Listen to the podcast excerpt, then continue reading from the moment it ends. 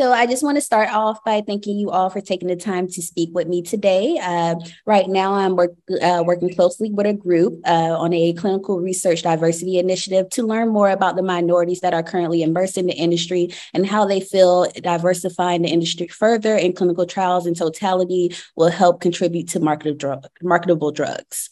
So I want to start by getting an introduction from each one of you.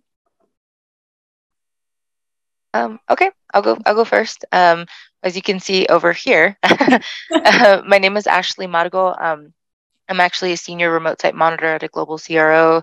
I'm also the founder of the AIM approach, where I help individuals in the industry or even external to the industry advance or you know get the first step foot in. And also one of the co-founders for the Clinical Research Circle, the University of Clinical Research, and uh, Latinos in Clinical Research. Okay, hello, my name is Monica Cuitiva. Thank you for inviting us uh, to this. Um, I am Colombian, Latino, of course. um, I'm, I'm, mentioning this because you put that in your page uh, that you would like us to mention uh, the ethnicity. So here I am. um, I am um, I am one of the co-founders of Latinos in Clinical Research, the Clinical Research Circle, and the Clinical Research University. And, uh, and additionally, I co-own a site. Um, we, I have been working in the industry for around almost 10 years now. And I started with Chris and Dan. They were my mentors since the beginning. So I was that lucky. and, and it's been amazing uh, it's been an amazing uh, ride working in this industry and learning every day more and more. Nice. Thank you. Thank you. My name is Dan Sfera. I'm a professional TikToker. Um, oh, nice. in the clinical trial. right here, Yuma Clinical Trials. We could talk a lot about diversity here. Hi, I'm uh, Chris Sauber. Um, primary duties are uh, we offer a consulting service, Dan and I. So I advise many sites throughout the country. Um, we also consult with CROs and sponsors on a couple of sites. Uh, also a co-founder of Latinos in Clinical Research.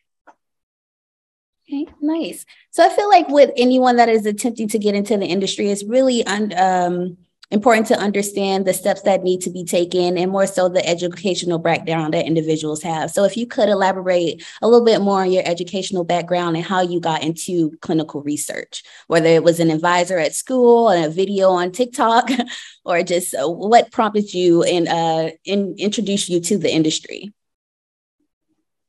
So to um, start um, actually. Okay, yeah. Um, so I actually just graduated not too long ago. I would say about four five years ago. It's kind of long, actually. Never mind. uh, but so for me, I was uh, pre med, and I had a you know um, biology background, the works. I actually came from a rural area called the Rio Grande uh, Valley, and um, well, there really wasn't a lot of resources on research, and just recently they're starting to boom on that information. So I'm happy about that. But um, yeah, I I didn't know anything about any pathways other than the usual medicine um, and so I pretty much applied to several jobs um, and I got into public health. And it wasn't until I was in public health that I kind of understood the, you know, expansion of where my background in life sciences could actually go. And I had already worked in the clinical industry since I was 19. So I had about 10 years behind me already. Um, and so uh, ultimately, I just Googled a lot of what I could do as, you know, this background, that background. And I came across Dan on YouTube. I uh, reached out to him. Oh, so sorry. So sorry about that, my dog. um, so I reached out to him, and you know, it just kind of you know funneled through there. But uh, yeah, there really wasn't a lot of resources, especially you know in you know the rural area that I was from, which is predominantly I would say 98 to you know 99 percent uh, Latinos. And so um, I'm actually still helping guide some of my friends that are coming out of college or that are coming out of careers that you know really aren't that expanded and you know educating them on, research but that's partially also why I was passionate to be a part of Latinos in clinical research, and even more so about um, being a part of the initiative to create the University of Clinical Research because we help students uh, from all over the world if they want. It's a virtual virtual teaching course to get them in and get them that knowledge that they need and um, show them how and where to go. Nice. Okay, so in my case, it was an accident. um, I have a bachelor's in marketing and I also have a bachelor's in business with a specialization in healthcare. I learned a, a, a little bit about research, and that little bit that I learned uh, was basically um, the ignition for me to have interest in the pharmaceutical industry. However, I wasn't sure in which in which area. Um, I came back to California and I started networking, and by accident I met uh, Chris and Dan, and uh, and uh, here I am. It, it, was an absolutely amazing accident for me.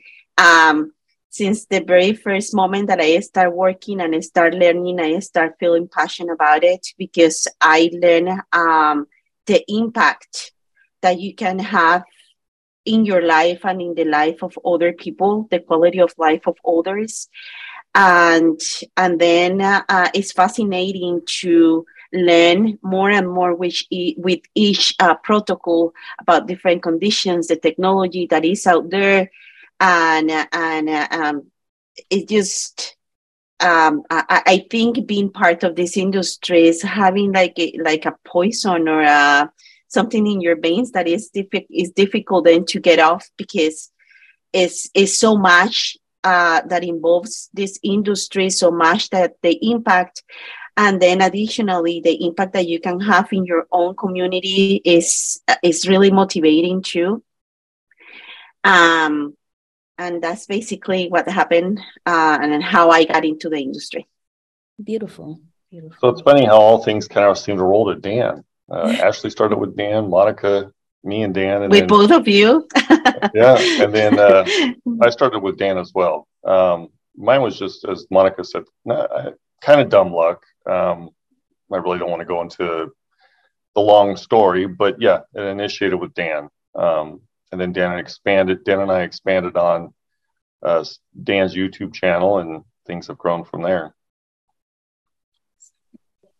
Yeah, and I got in because I was pre med, well, pre pharmacy, then pre med, and then I realized I couldn't, probably couldn't have a chance in getting into any of them and uh, my dad was a PI, but he didn't really know much about research. He was just thrown in as a PI of this group, and told me that if I want to have a chance to get into any of those schools, I should do research. So I started out as a volunteer at a site, which was very chaotic and the business almost closed. And then I had the opportunity to um, basically take over and that's when I started searching for information on Google because this was like right when YouTube was starting to become popular. But I didn't, people didn't think to search YouTube back then uh, for info. It was just Google. And I couldn't find anything other than like things behind a paywall, which actually not much has changed really since then, uh, even though it's about 17 years later other than a few channels and some podcasts now you you still have a bunch of paywalls and it's kind of a um, elusive industry to to get into or or to to try to learn like the basics so that kind of set the foundation the demand for that there's obviously demand set the foundation for us to do all kinds of things i mean the youtube channel first but then even the things we're doing with Latinos in clinical research and the universities and the online trainings and all those kind of things. So it all kind of stemmed from the fact that there's no information out there and there still isn't any.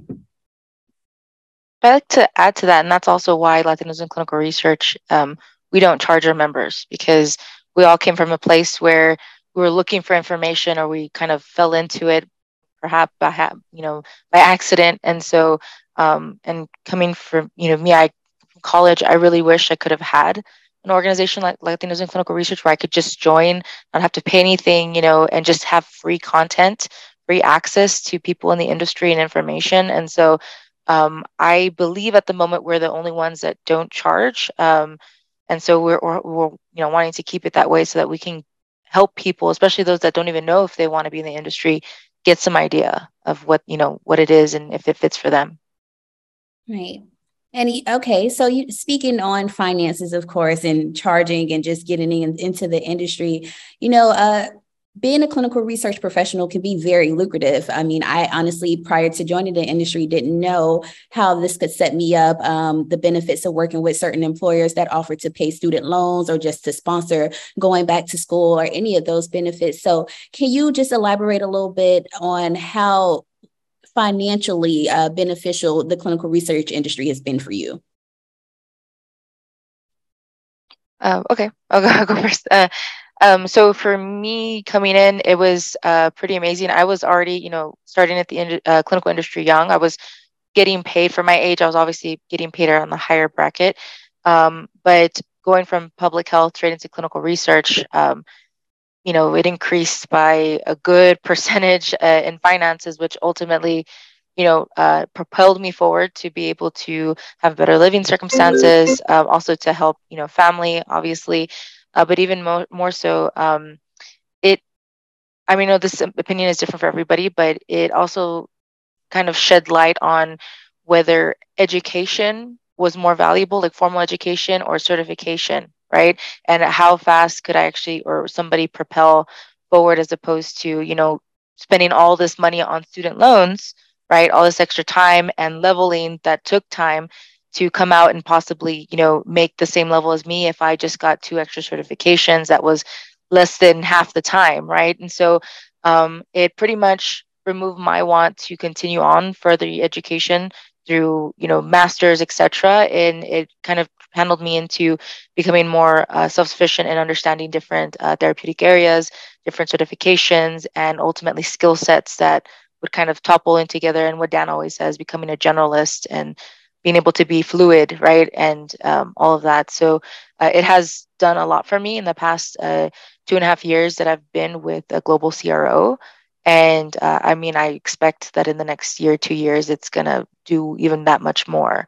So um, always trying to tell students that are in life science industry that are considering this that you can really go far, especially if you're, again, um, Latino, but or any background, any ethnicity, right? Because we are all from, uh, at least from like Latino speaking, right? Um, we don't have a lot of resources, and there we think that our pay is the highest pay gap, and really that's that's not the case. I mean, I had no idea that at this age I would be where I'm at financially, right, and where I could actually move forward.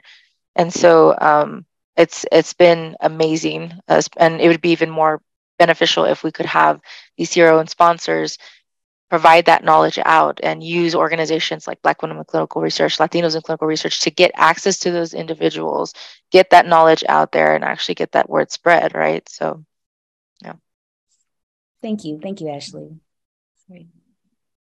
Monica? Well, yeah, in my case, obviously, this industry it offers a lot.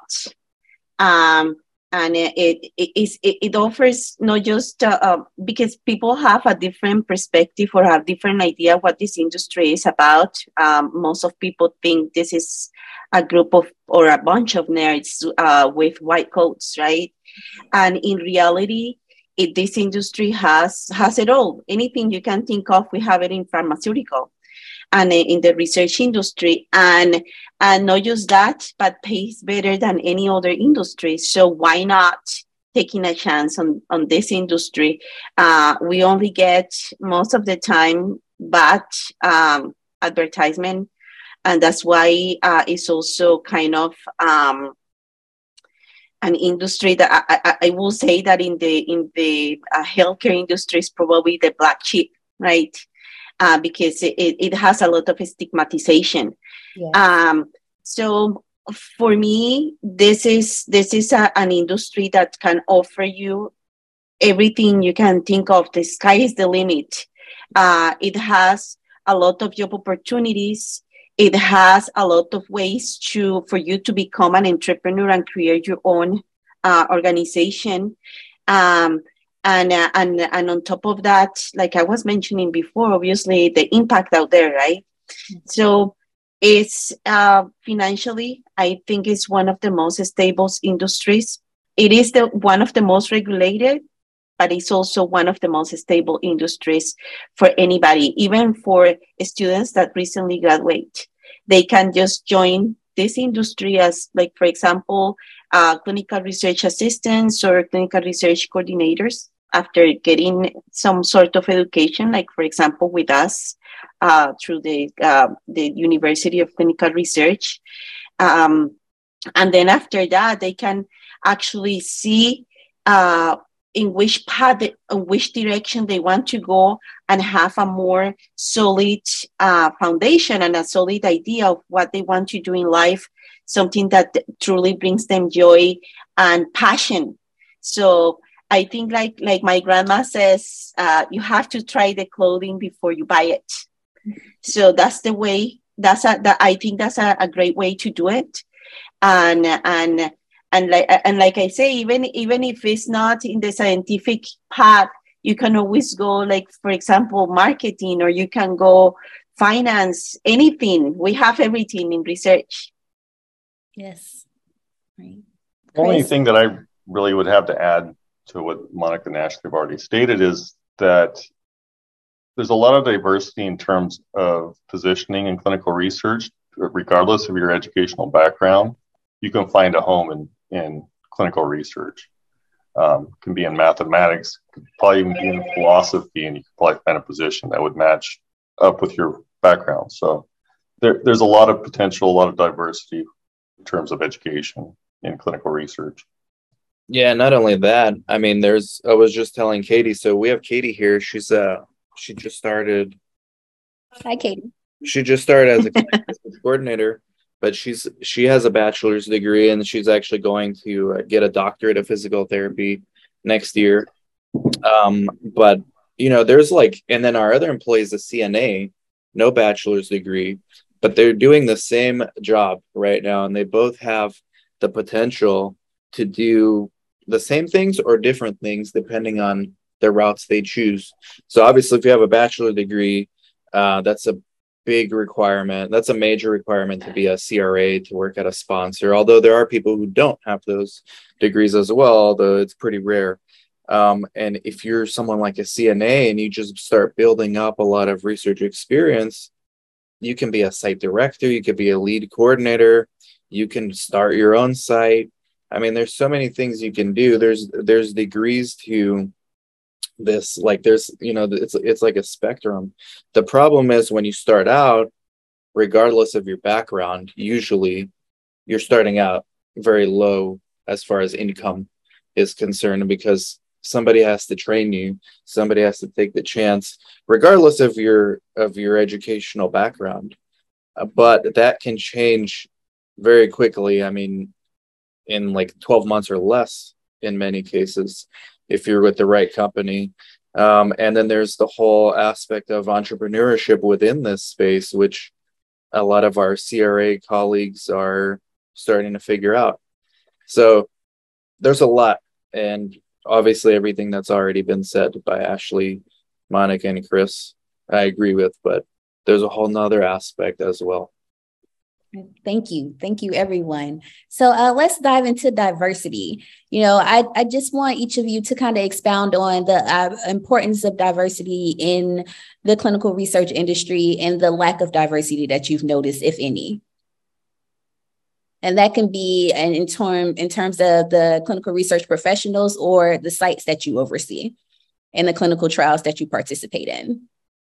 Sure. Um, I'll go first. Uh, so um, you know, uh, I'm from a global CRO, so and they have you know ample representation in South America, and so um, at least on my end, from from that perspective, you know, I I feel that there is good representation internally. Obviously, with everything that the movement that's been happening since COVID, um, there's been a lot of push forward, right, towards diversity. I do feel that the focus on Latinos has actually dwindled compared to, you know, uh, other areas. Um, I do feel that, you know, that will be changing very soon, which is good because it, it, should. Um, but uh, I, I do you know, we have meetings with other CROs and sponsors and um, that are looking or, you know, just communicating. It hasn't been anything official yet, but looking to, you know, find some way to collaborate. And the, the common focus is that, you know, they don't have enough representation of Latinos, uh, not just, you know, patient diversity, but also internally.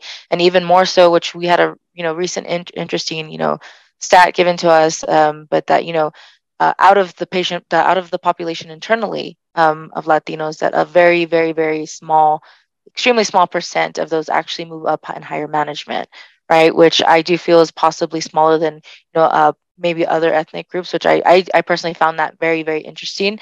Um, again, I think it has to do with resources, you know, um, confidence in regards to you know uh, if they're being seen or not, right, and language barrier and all these kinds of things and, and topics that need to be uh, discussed. But I feel that because there's uh, the component of language barrier and or um, resources. I feel that that's also why it might be, you know, slightly difficult uh, barrier to approach.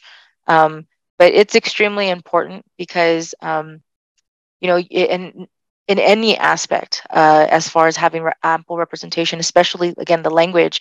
Um, I know from somebody personal um, that uh, works for you know another company or whatever and they're trying to hire nurse bilingual nurses like crazy because there's just more and more and more latino patients from all over right and they need to speak spanish right? So just as much as you need those spanish speaking patients or you know that diverse patient set you have to have the internal component as well to be able to accurately process those patients throughout to make sure that they're being taken care of right? And so um, i think it's it's a full 360 approach that we need to have um, and you know, there's just so many ways that we can go about this, but I feel like the main component is that you need to collaborate with, you know, organizations that help that are external, not internal. Because I know not a lot of companies are creating these internal groups, but you know, there's there's a lot more to that. You need those external components as well. And so um, at Latinos in Clinical Research, we are open to that discussion. We, you know, invite that discussion so that we can all move forward together. Nice. Thank you. Monica? Okay, so to amplify a little bit more on the diversity part, um, we also it's also important. Obviously, ethnicity is very important because uh, obviously we need uh, the the the different communities to participate in clinical trials. That way, the the treatments or the medications or any investigation product that we're testing uh, uh, works uh, good in every single community. Um, and then on top of that, the industry obviously, besides the diversity, the ethnicity part also needs to be diversified in many other areas in many different positions. Because oftentimes people have the the the access maybe to enter to the industry but in some point just hit the wall because there are no opportunities to the different uh, other um, positions or or job opportunities in this let, let's say for example in the to be uh, uh, in the top top executive uh, position right um, and this also includes the age, the gender, the sexual orientation, people with disabilities, on top of the ethnicity. And uh, we need all those perspectives so that way we can understand and better uh, design the protocols. Yes. Exactly. Exactly.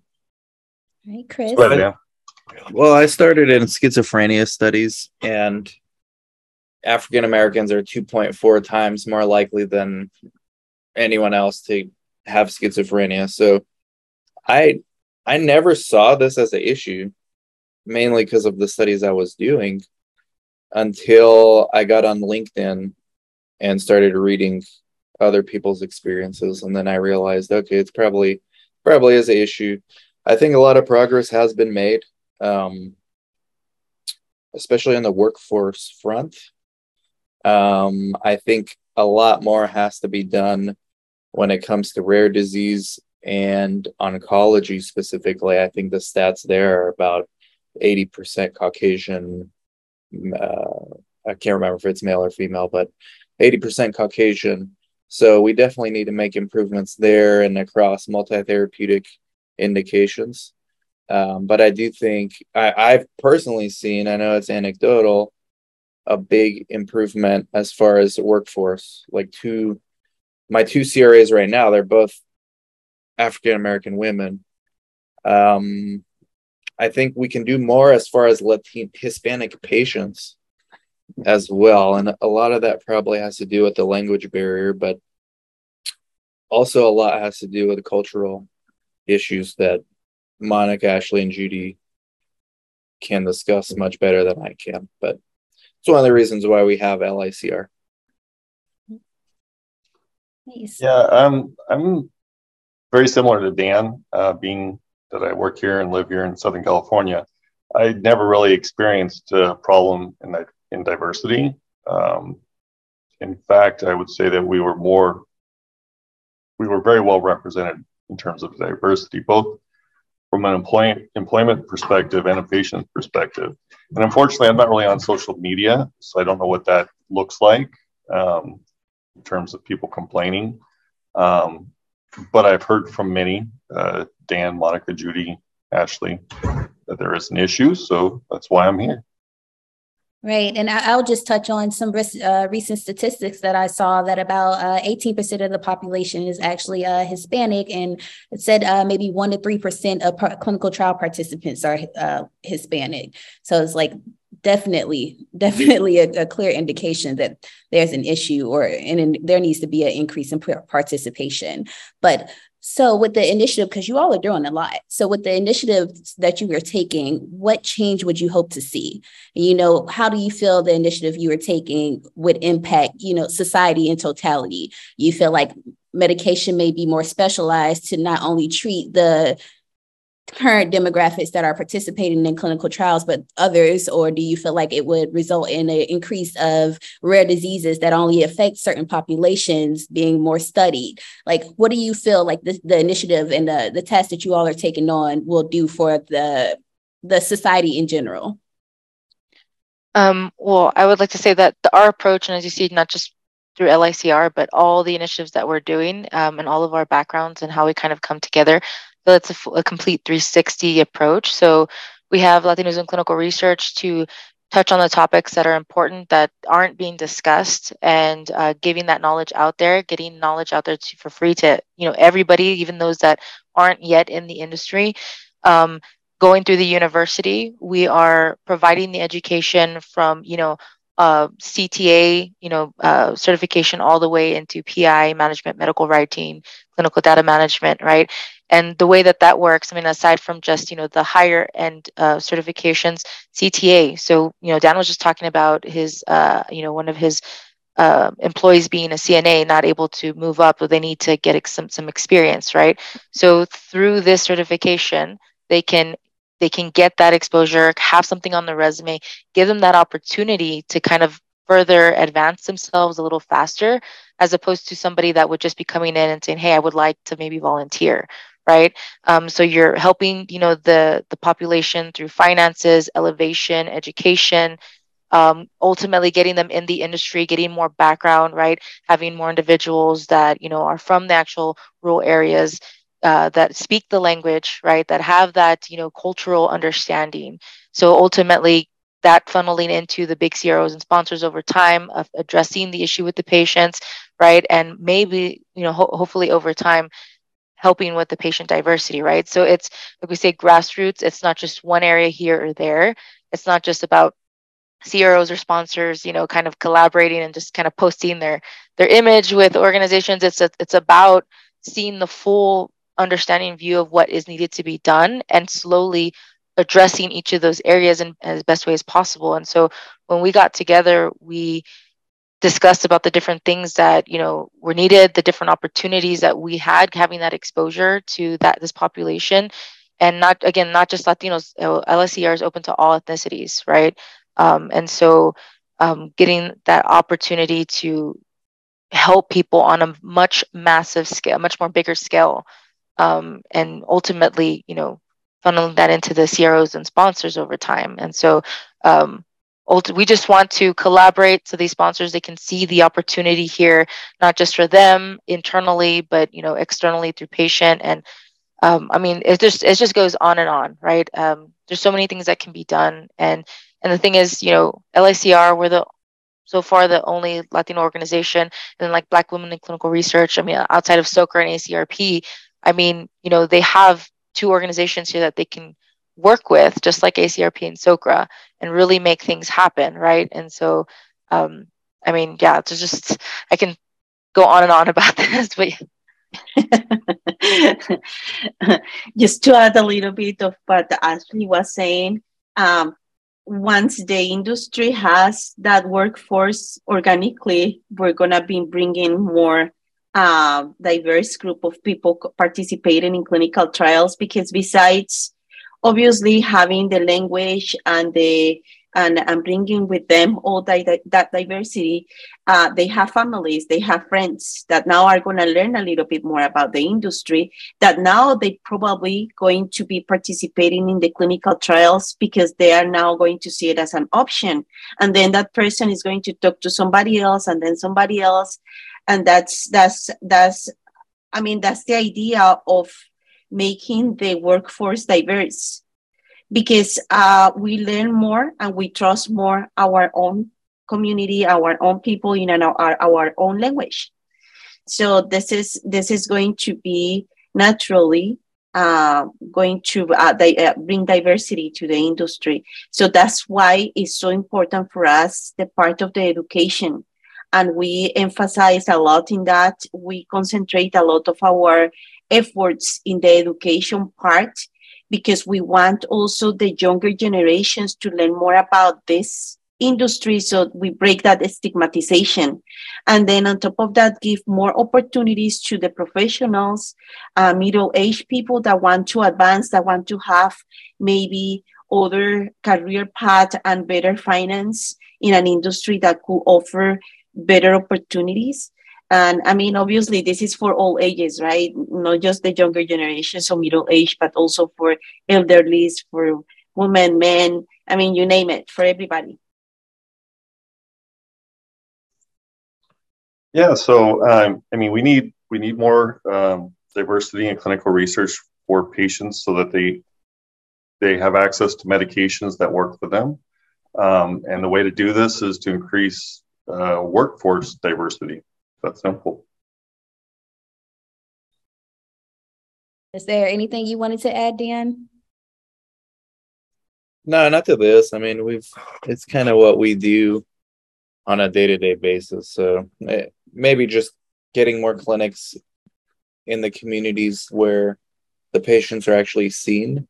I think that's something that the industry doesn't want to do because it takes a lot of work and that's you know this is one of the reasons another reason why licr exists and another reason why chris and i kind of by accident discovered that you know go figure it's crazy idea but if you open up clinics in communities where patients are actually seen whether they're underserved or not underserved they're to have study opportunities. I mean what a concept. And the industry doesn't want to do it because it's a lot of time and effort and they rather have others like us do it, which we're happy to do because we've kind of made a business out of it as well. So a lot of work still needs to be done in this. Yeah, and to just add, um, that's also why the University of Clinical Research really works so well because you have these PIs that want to do research in a rural area, right? And ultimately, it, it becomes a thing of, well, now I need staff, right? That need that no research and then it's so difficult in a rural area because there's not resources and so ultimately that's another thing as to how you know the university is super helpful because we have it for the entire scale and um, you know ultimately if you if you're pi and you need staff and you need training well here it is it's virtual you know internship etc and you know giving that experience and exposure. So it's again our approach is hitting so many areas in so many ways that um, it's a lot to discuss, right? This is to uh, talk on, but um, you know, ultimately, what we've been doing is trying to create solutions of gaps that either you know sponsors aren't wanting to do, or, or you know, you know, there's just nobody out there trying to address that, right? And so we kind of created this all at the same time. It's been you know booming, and it's it's it's been helpful you know so we're hoping to just continue to give more and more and more thank you thank you okay this this was perfect um i just wanted to see if there was anything else you all wanted to add to wrap up the interview um no this was great but khadijah we got to do um i got to have you on the podcast again on my podcast this time yes of course anytime and soon, like whenever you have time. But we'll we'll uh we'll catch up afterwards. Okay. Sounds well, good. I would like to add if anybody wants to learn a little bit about the industry, join us on the Latinos in Clinical Research. yeah. Very easy. Sorry, recording, but I'll put that at the end of the uh, presentation. Sorry. okay. and now, uh, because I did notice that you all were the co-founders, so I'll be sure to put your uh, email and phone numbers, if that's okay, from your signatures in our correspondence. For sure. Thank sure. you. Thank you, everyone, Thank for you watching. so much, Khadijah. Like, subscribe, comment, share. Bye bye.